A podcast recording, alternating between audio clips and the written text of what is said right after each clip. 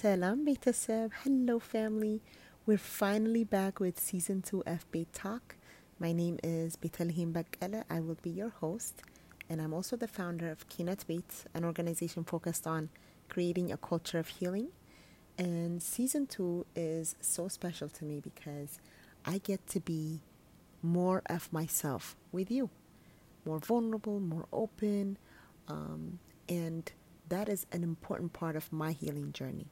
And I'm hoping that it will encourage you to add that to yours. Uh, it's also great because we're going to have some wonderful friends of mine that are going to come on here and they're going to shed some light for us on our healing journey. I can't wait for you to hear season two. I love you. Be ready to be compassionate and loving with yourself because that is the fuel for healing.